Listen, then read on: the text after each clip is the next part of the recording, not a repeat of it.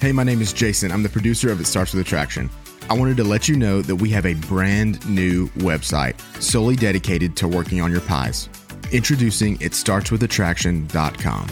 You can listen to every episode, learn about the pies, and sign up for our weekly newsletter. Go to itstartswithattraction.com. It starts with attraction, one word.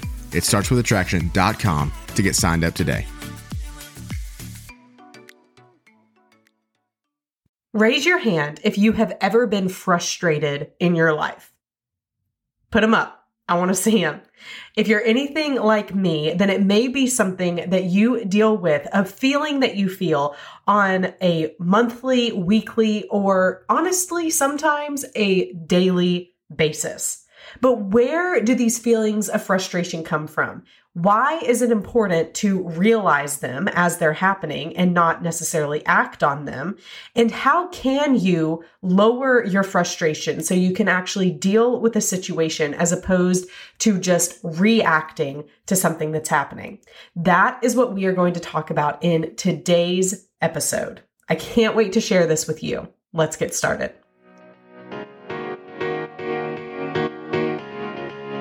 Hey, my name is Kimberly Beam Holmes, and this is It Starts with Attraction, where we discuss how to become the most attractive that you can be physically, intellectually, emotionally, and spiritually, or as us insiders call it, the pies.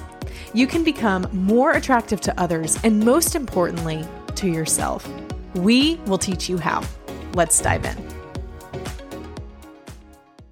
If you've ever wanted to know what your attractiveness score is, then I have a free guide that you're going to want to go and download. Now, I'm going to tell you that this isn't going to be like those quizzes or surveys or tests that you see online that are like, how hot are you or how sexy are you? Because I think those end up making people feel worse about themselves at the end than ever before. This free attraction assessment guide that I have created is a no gimmicks, truthful, and honest representation of how you can assess your yourself and see the areas of attraction that you feel most confident in and the areas of attraction where you need opportunity for growth. It's not going to be done in a way that makes you feel worse about yourself, but is going to give you real tools and tactics that you can begin to implement after you know which areas you should focus a little more on and which ones you're already slaying. You can go and get your free guide at itstartswithattraction.com. You'll see the opt-in form in the lower right-hand corner and it'll be emailed to you immediately. I can't wait to hear about your results and your scores and the way that you decide to make some changes in your life so that you can be the most attractive that you can be. Go and get your free guide at itstartswithattraction.com. So the other day, I came up to my office, which is now a home office in the year of 2020. And I was so excited because my husband was going to stay downstairs for the morning and do his schoolwork down there, which meant that I got the whole room to myself. For me, this is so helpful in helping me to concentrate and focus when I don't hear even just the typing of other hands on a keyboard inside of the same room. So I was really, really excited to have this time by myself.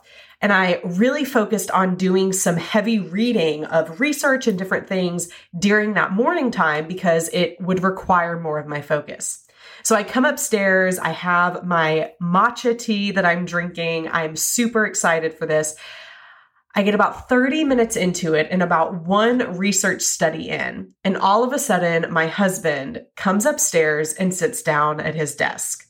Not only does he just go sit down at his desk, he begins making a ton of noise, talking to friends on the phone, watching stuff online. And I'm over here thinking, what in the world are you doing? What is happening? I was frustrated to say the least. Now, in my frustration, one of the things I could have done would have been to go over there, look at him, and say, Go back downstairs. I need my quiet and I need my alone time. And actually, I, I did first try to do that. But it didn't go the way that I had hoped it would, where I hoped he would respond and say, Oh, I'm so sorry. Let me go back down. He had a reason and a purpose that he needed to be up here. There was something that he needed to deal with. And in that moment, there was nothing that either of us could do to change the situation. Here's the thing about frustration. Frustration comes from a feeling of unmet expectations. So, in the situation that I was talking about, my expectation was complete silence in order for me to do my work. When that expectation became unmet, where now there was someone else, it wasn't what I was prepared for, wasn't what I was expecting, the noise that was in there was not what I wanted at the time, I became frustrated. And this can happen in so many areas of our lives. I use the example with my husband because I believe that real relatable examples help us to learn how things actually happen in our lives. But maybe you see this with your children where you ask them to clean their room or to finish their homework and they don't and you become frustrated. You may see this at work where maybe you're frustrated with peers or with your boss because in reality, at some level, there's a set of expectations that you have of how they should treat you, of how they should do their work, of how you should all work together. And maybe those things aren't happening. But it could even be that you have an expectation of yourself that you aren't meeting and you're frustrated with yourself because of it. Maybe you have expectations to eat cleaner or to work towards a goal that you have for yourself or to be more patient with the people in your lives. And when you don't meet that expectation of yourself, you become frustrated. These expectations that we have of ourselves or even of other people in our lives typically come from any of these following things. It can come from our beliefs and values that we have. It can come from our upbringing, the way we were raised. If you were raised in a house where your parents expected you to have a perfectly clean room all of the time, homework done by 5 p.m., dinner together at 6 p.m., then that was your upbringing that led you to have a certain set of expectations of your own children when you became a parent. It could also be from past experiences that you've had, which could be positive or negative. Maybe you worked at a company that was an amazing culture where everyone was open and transparent. You had a lot of fun together. And now you're in a job where the culture is extremely tactical based and logic based and task focused. And you're thinking this I'm frustrated with my job because you're comparing it to something that was so positive. But it could also be where you had a negative experience in your past where you're saying, I'm never going to be that way. People say this a lot about the way that they were brought up, who say that they are never going to parent the way that their parents parented them. Try and say that five times fast. But there were things that were negative experiences of theirs growing up that they remember their parents doing. Maybe it was the way that their parents spoke to them. Maybe it was their parents never coming to a baseball or football or drama that they were in. Whatever it is, they're saying, I'm not going to be that way because it was a past negative experience that now has set up their expectations. It could be the goals that you have for your life, but it could even be things that other people have held you to that these expectations are coming from. But in all of these things, when the expectations are not met, it leads to frustration, anger, and resentment. We typically, in our frustration, do things like make judgments about other people or tend to act urgently because it is difficult to think logically in the heat of emotion. I know that when I am frustrated driving somewhere. I may not even know the person in the car in front of me, but if they're going too slow or they're letting way too many people in on a busy road, or if they don't stop at the stop sign, then I become frustrated. They have not met my expectations of rules that the law provides for us. And so I become frustrated at that person. Now, in that frustration, I don't typically do this, but from that, you see people who get frustrated on the road and then they act urgently and they make judgments about the other person. They end up trying to cut them off or road rage happens, or they use hand gestures to explain exactly how they feel about the person. And it all is stemming out of the feeling of frustration that they have. Now, it can be easier to see it in a situation or an example such as other drivers on the road. But think about this in your own personal life. When have you, out of your frustration, made a judgment about another person because they didn't meet the expectations you had for them that maybe were nowhere near the expectations that they were aware of? Let's go back to the story of what happened earlier this week with me and my husband.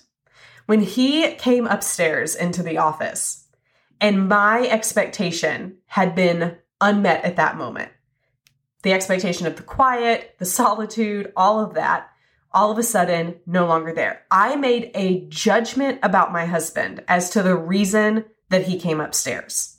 In my mind, I'm thinking he must not think I'm important. He must think whatever he has to do is more important than what I'm doing. And I'm making these judgments about what he's thinking, what his motives are, that honestly were nowhere near the realm of what he was actually thinking.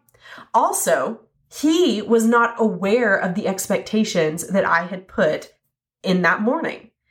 It was happenstance that I ended up walking upstairs and there was no one up here. And I realized my husband was going to be downstairs. Earlier that morning, he said he was going to do his schoolwork in the bedroom. And so I said, Great, this is my opportunity. But I did not voice to him what my expectation was for that morning. I didn't say, great, because you're going to be down here. I am very much looking forward to having the whole office to myself. I have a ton of reading I need to do. That will be perfect for me this morning. I never voiced that to him. He did not know. Therefore, when he came upstairs and I began telling myself a story, I began making judgments on his intentions and motives of coming up there. It led to me becoming even more frustrated. And out of an increase in frustration, we tend to want to act urgently. What I mean by that is we tend to think that we have to deal with the situation right then and there in order to handle it immediately. And more times than not, that ends up causing way more problems than it would if we were to sit back, look at things, take a pause, and then address it in a better way.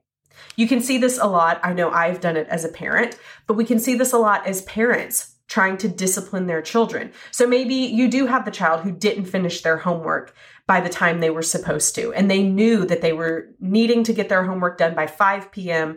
Maybe they had a soccer game they had to go to, whatever it might be, and they didn't finish their homework and the expectations weren't met. Many parents out of that judgment. They didn't listen to me. They don't respect me. They don't care about their schoolwork. All of these things are the judgments we might make in that moment, which may or may not be true, but typically most of the time are not true.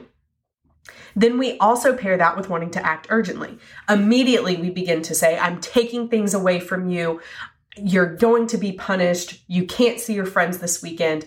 And we act out of the emotional reaction as opposed to the real end goal that we're seeking. What is that end goal that we're seeking? When we're frustrated, when we have these unmet expectations, what is the end goal that we're seeking? Hmm, that's a great question, which we'll get to in just a minute. Typically, when we are frustrated, we lose our patience, we lose our temper, which ultimately leads us to losing our control. You see, with the homework, is it ever really just the homework? Think about maybe a child who doesn't, nope, starting that back over. Think about the situation of the child and the homework. Is it ever really just the homework? Or is it also the fact that this is the fourth time that they haven't finished their homework on time and their grades haven't been the best. And in your mind, you're thinking about your sister's son who has perfect grades, always gets his homework done on time, and you're adding in that layer and layer and layer of expectation to what you wish things would be, but you're frustrated because you don't know how to get there. See, I think that might be one of the biggest keys into our frustrations. Frustration comes out of a combination of the current situation plus past experiences plus future expectations which equal a desired outcome. And when that desired outcome doesn't happen, it leads to frustration. A few podcasts back, I had Dr. David Matsumoto on, who is a micro linguistic psychologist. He's done amazing work in human emotion and nonverbal communication and so many fascinating things. I highly recommend you go listen to that episode where we talk about the seven universal emotions. One of the things we talked about in that episode was what was really at the core at each of these seven universal emotions. But there's two I want to focus on today. When we think about happiness, what really leads someone to happiness? Well, the driving force behind happiness is actually goal attainment. So when my expectations are met, when I meet the goal that I set out to meet, that is when I feel happy. On the other side of that, goal obstruction leads to anger. So if there is something keeping me from my goal, if there is something keeping me from the set of expectations that I have for how I want things to go, then that is what leads to the feeling of anger. And of course, frustration is a form of anger. So what can you do when you're frustrated? How can you reframe the current situation, the past experiences, and the future expectations to better lead to your desired outcome? I have five things for you to do when you're frustrated in order to help you overcome the frustration, understand the motive behind it, and learn how you can actually still meet your goal even when there's obstacles in the way. Here is the first thing ask yourself what is the story that you are telling yourself? This may be the most important thing when you're in the middle of being frustrated, and also probably one of the hardest things to do. There are going to be stories. I use the word stories, but you could also use the word phrases that you say to yourself in the moment that will either fuel your frustration or there could be stories that you tell yourself in the moment that could funnel your frustration. So try to identify where these feelings are coming from. This takes a practice of stopping, stepping away, and really identifying why you are so frustrated in the moment. For me, the other day, my expectation was to be able to work in peace and quiet where I concentrate best. And when that didn't happen, the story I began telling myself was I am not important. If I were important, my husband would see that and he would let me work in silence, which fueled my frustration even more the more I thought about it. But in reality, I have to ask myself, am I fueling my frustration or is there a way I can funnel my frustration to something more productive? So what does that mean? For me, I think about it as an internal funnel where I take that biggest part at the top, the opening, and I start to pour my frustration into it.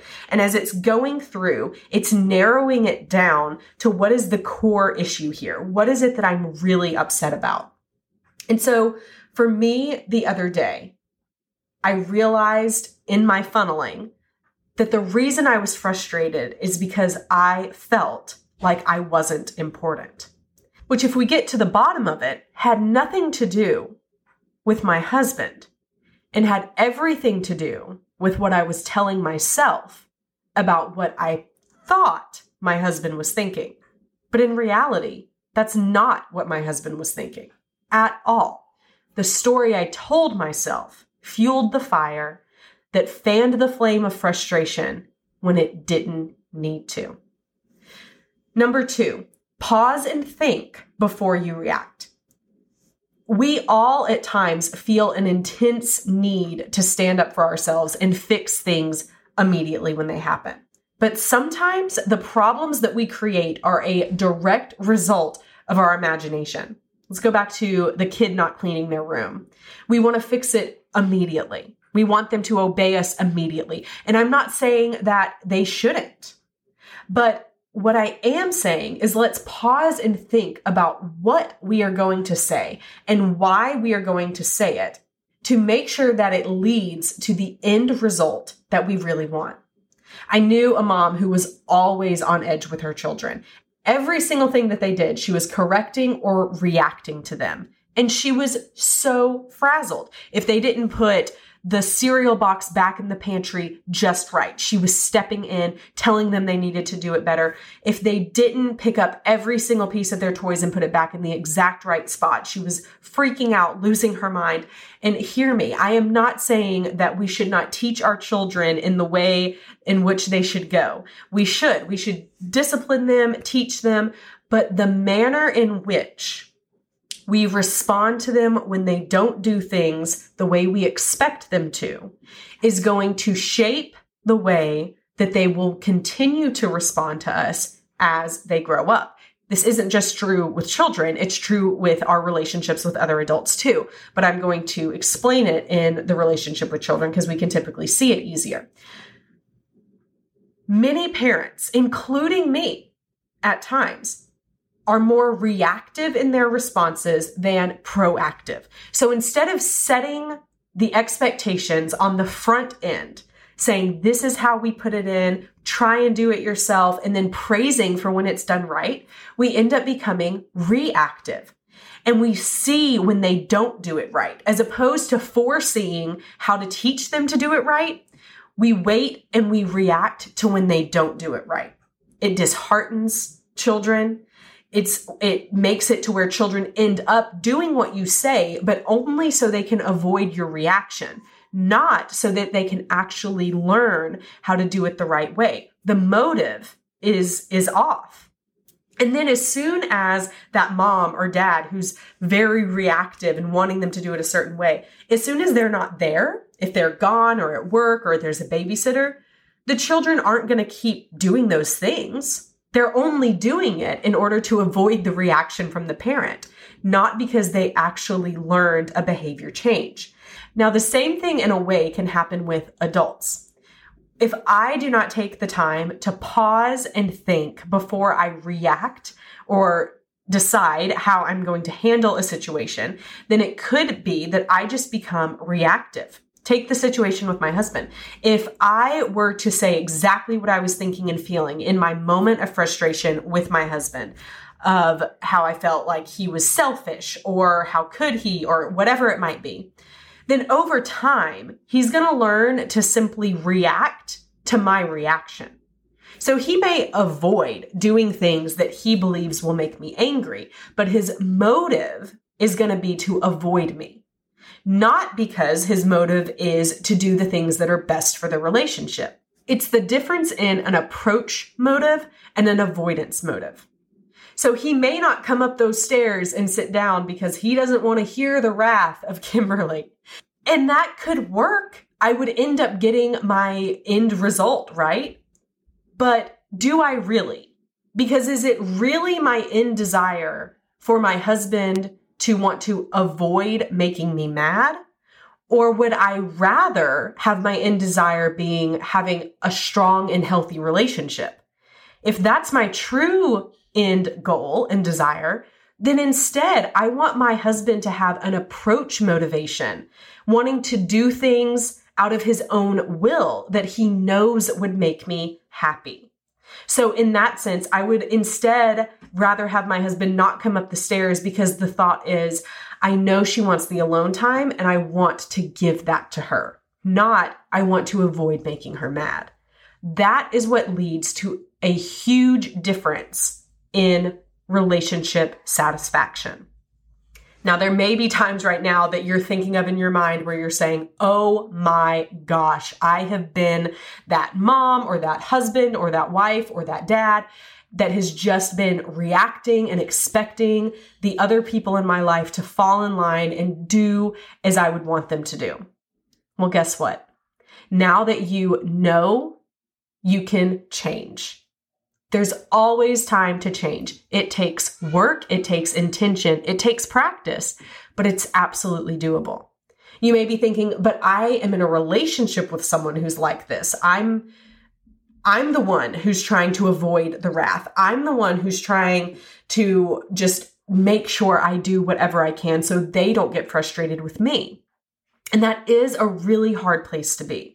If your relationship is in a spot where you can have this conversation, then it would be great to be able to say, listen, I do want us to have a great relationship and I want you to be happy. I don't want you to be frustrated. But sometimes I don't know what your expectations are. And if I don't know what they are, then I, I'm not able to try and help you meet them. Come at it with your spouse in the terms that you are on the same team.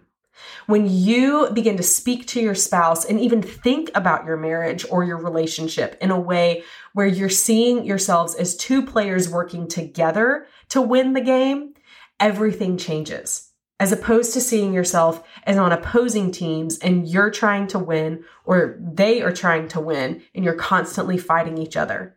Even that small mindset shift can make such a huge difference. Which leads to point number three which is to see it from another point of view. When you're in the feeling of frustration, your child didn't make the bed, didn't finish their homework, your husband walked in in the middle of you trying to work in a silent room, try and see it from another point of view. You may ask yourself about the story you're telling, but the story that you're telling yourself about this person, is it really true that that's what they're thinking? That's what I had to ask about my husband, right? He doesn't care about me. He doesn't think I'm important. Is that true? No, that wasn't true.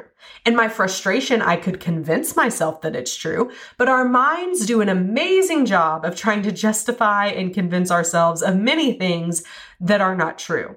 Cue worry, anxiety, and fear, right?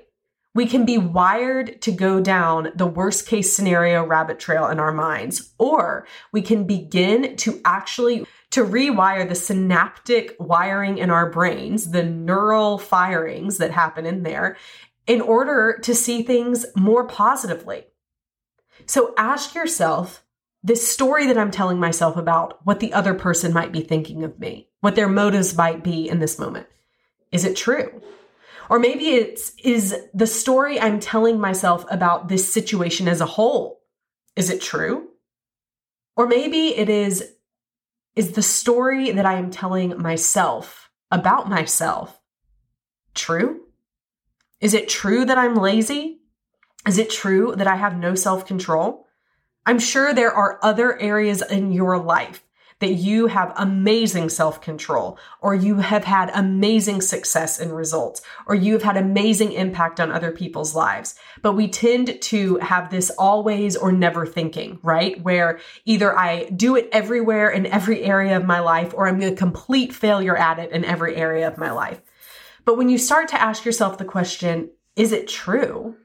You'll begin to gain, first of all, more insight into other situations in the past where it, in fact, has not been true. But number two, you'll begin to realize that maybe your pattern of thinking needs to change. So when you try and see it from another point of view, is it true? Is it not true? Would your best friend agree with you and say it's true? Would your mom say that it's true? Would your husband say that it's true?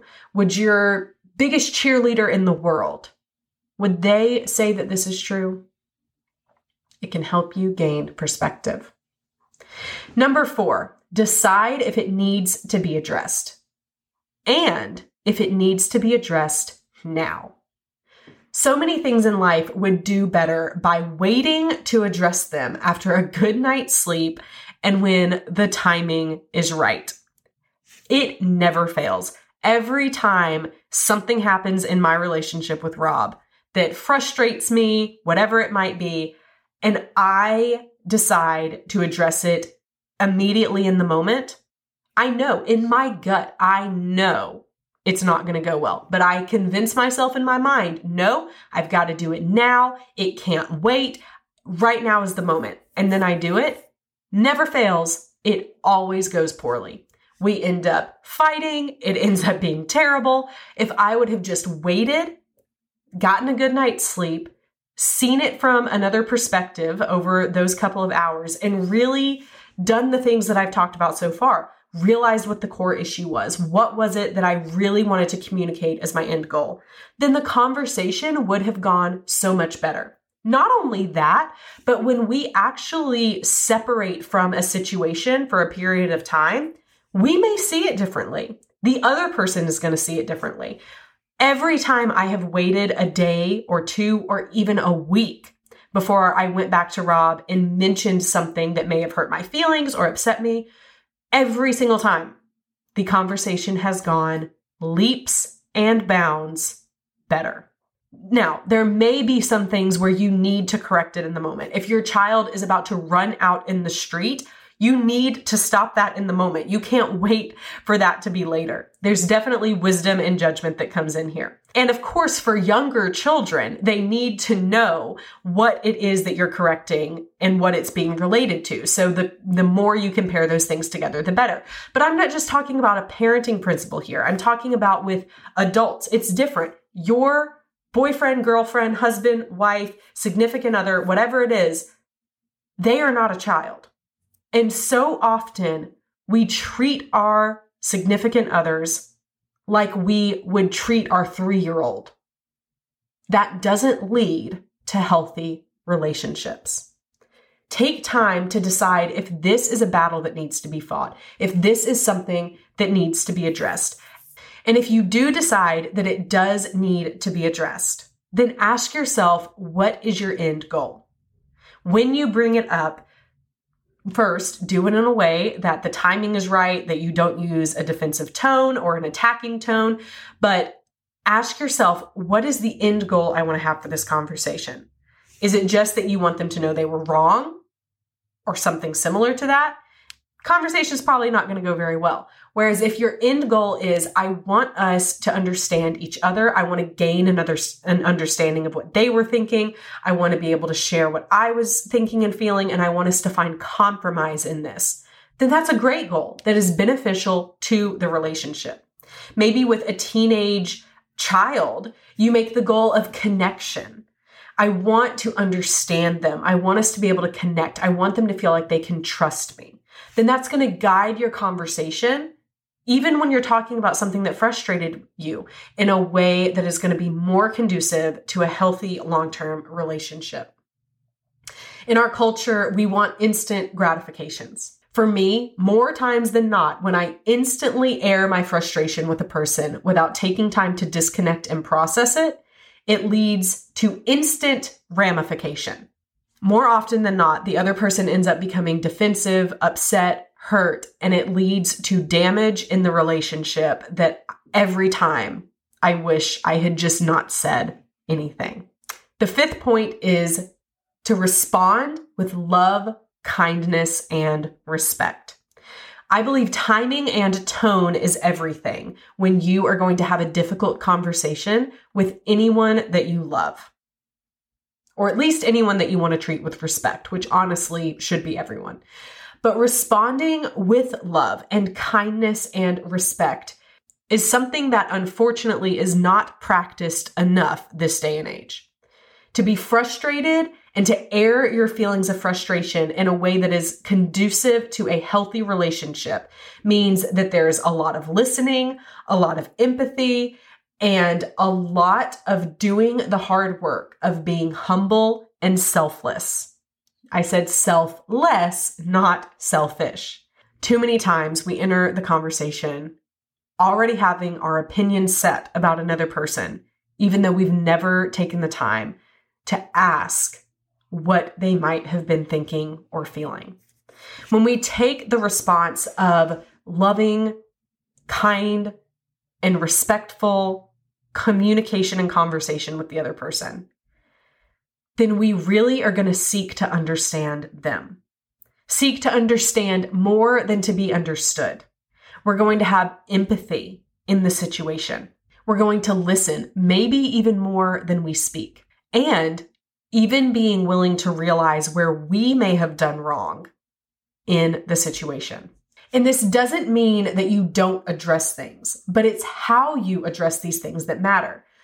If it's your child, then sitting them down and looking at them in the eyes when you speak to them, as opposed to yelling at them across the house, shows that you value them.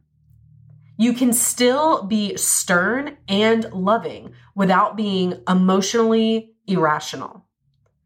Or if it's with another person, if you do decide that this is something that needs to be addressed, then make it a priority to do it in a way that is important by calling them or seeing them face to face or sitting them down. Please don't have difficult conversations where you're going to talk about how you might have been hurt or how you felt through text message because there are 8,000 different ways that you can misread a ton of things that people say. If it's important enough to talk about it, then it's important enough to talk about it with your voice and ideally face to face. And that same principle applies with a significant other or your best friend or your parents or your sister or brother. Put down the phone and look at them.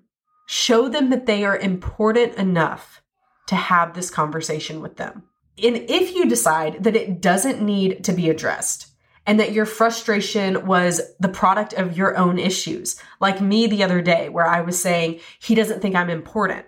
Well, in reality, there's a lot of things here. Number one, I never asked him to not come upstairs.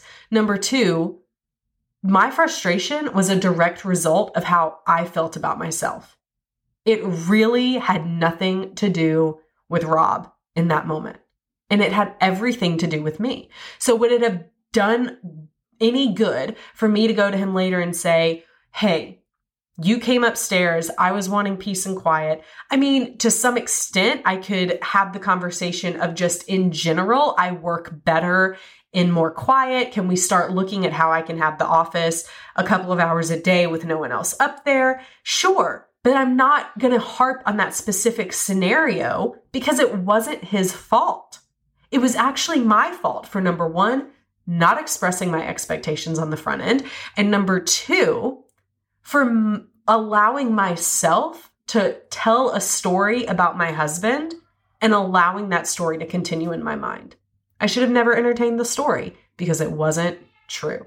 Another thing here that I want to add is also I've seen so many times with people at work or friends where someone may do something one time and it's totally out of character for them. So maybe someone's sister who's always early, always on time, and then one time they completely forget about a coffee date and don't show up at all. And yeah, you could be frustrated about that. But take the summary of experiences in mind with this. Is this really something that you need to sit down and have a conversation with how you feel that you've been hurt and how you're frustrated? Or is this a one time event? Because if something happens that's not in line with a person's typical character, then it may honestly just be worth giving them a free pass and forgiving them and moving on. It's when things become chronic. If your child one time doesn't do their homework, but they are an A student, they do everything on time typically, it hasn't happened before, then it may not be worth having a huge sit down conversation that ends up making them feel self conscious and like they've done something wrong that's going to put more pressure on them in the future. It may just be a one time thing. You have to take all of those things into consideration if you're thinking about approaching someone.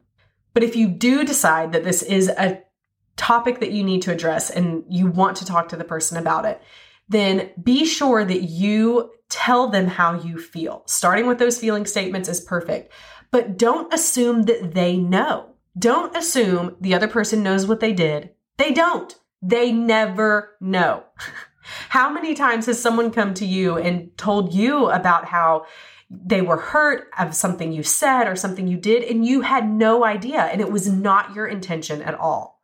Assume the best about the other person and enter into the conversation assuming that they don't know what they did. That will help you to be calmer when you're having the conversation and also to be more forgiving of what happened as well. And remember that it isn't fair for you to hold something against someone when they don't even know what they did wrong. You need to have uncomfortable conversations, but it is what leads to comfortable and healthy relationships. And my final tip, which I already mentioned, but I'm going to highlight even more here is to really assume the best about other people. It will help you to treat them better, think about them more positively, and honestly, it just leads to a better life. So, here are my key pies takeaways from today's episode. Number one, frustration is a result of unmet expectations.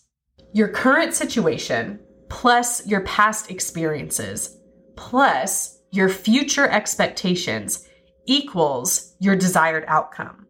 And when that desired outcome doesn't happen, it is very normal to feel frustrated.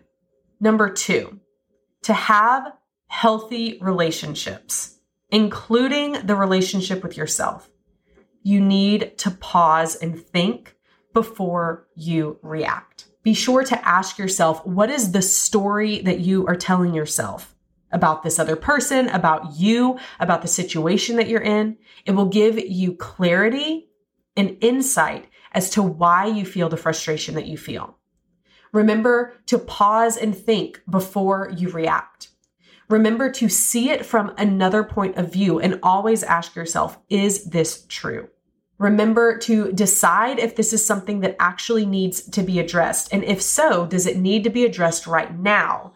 Because most of the time it can wait. And also to respond with love, kindness, and respect, no matter what. Those are the five key points that I took you through during this episode of how you can handle and overcome your frustration and funnel it in a way that is going to be more productive, not only for you, but for the relationships in your life. And the third key pies takeaway is to assume the best about other people. And in addition to that, assume the best about yourself. Believe that you can do the things that you keep telling you yourself you can't. Believe that you are important. Believe that you do have it in you to take on this next goal or overcome this next hurdle that you're up against. But also believe that about the people that are in your life. If you have taken the time and the energy to invest in your friends, in your significant other, in your family, then take the time to invest in believing the positive things about them as well. Go get your free attraction assessment at itstartswithattraction.com. In this assessment, you will be able to self assess yourself in all four areas of attraction to see the areas in which you could use the most growth and to identify the areas that you are already slaying it. Go get your free guide at itstartswithattraction.com. Friends, I hope you enjoyed today's podcast. Remember to go and subscribe to this podcast and leave an honest review. I love to hear from you guys. So be sure to go and do that. And it will also help more people find the podcast as well. You can always find out more information by going to itstartswithattraction.com for show notes, for updates, and to join the email list so that every Friday you can get an encouraging email that specifically tells you what you can do to work on your pies so that you can become the best that you can be physically, intellectually, emotionally, and spiritually. Until next week, keep working on your pies and stay strong.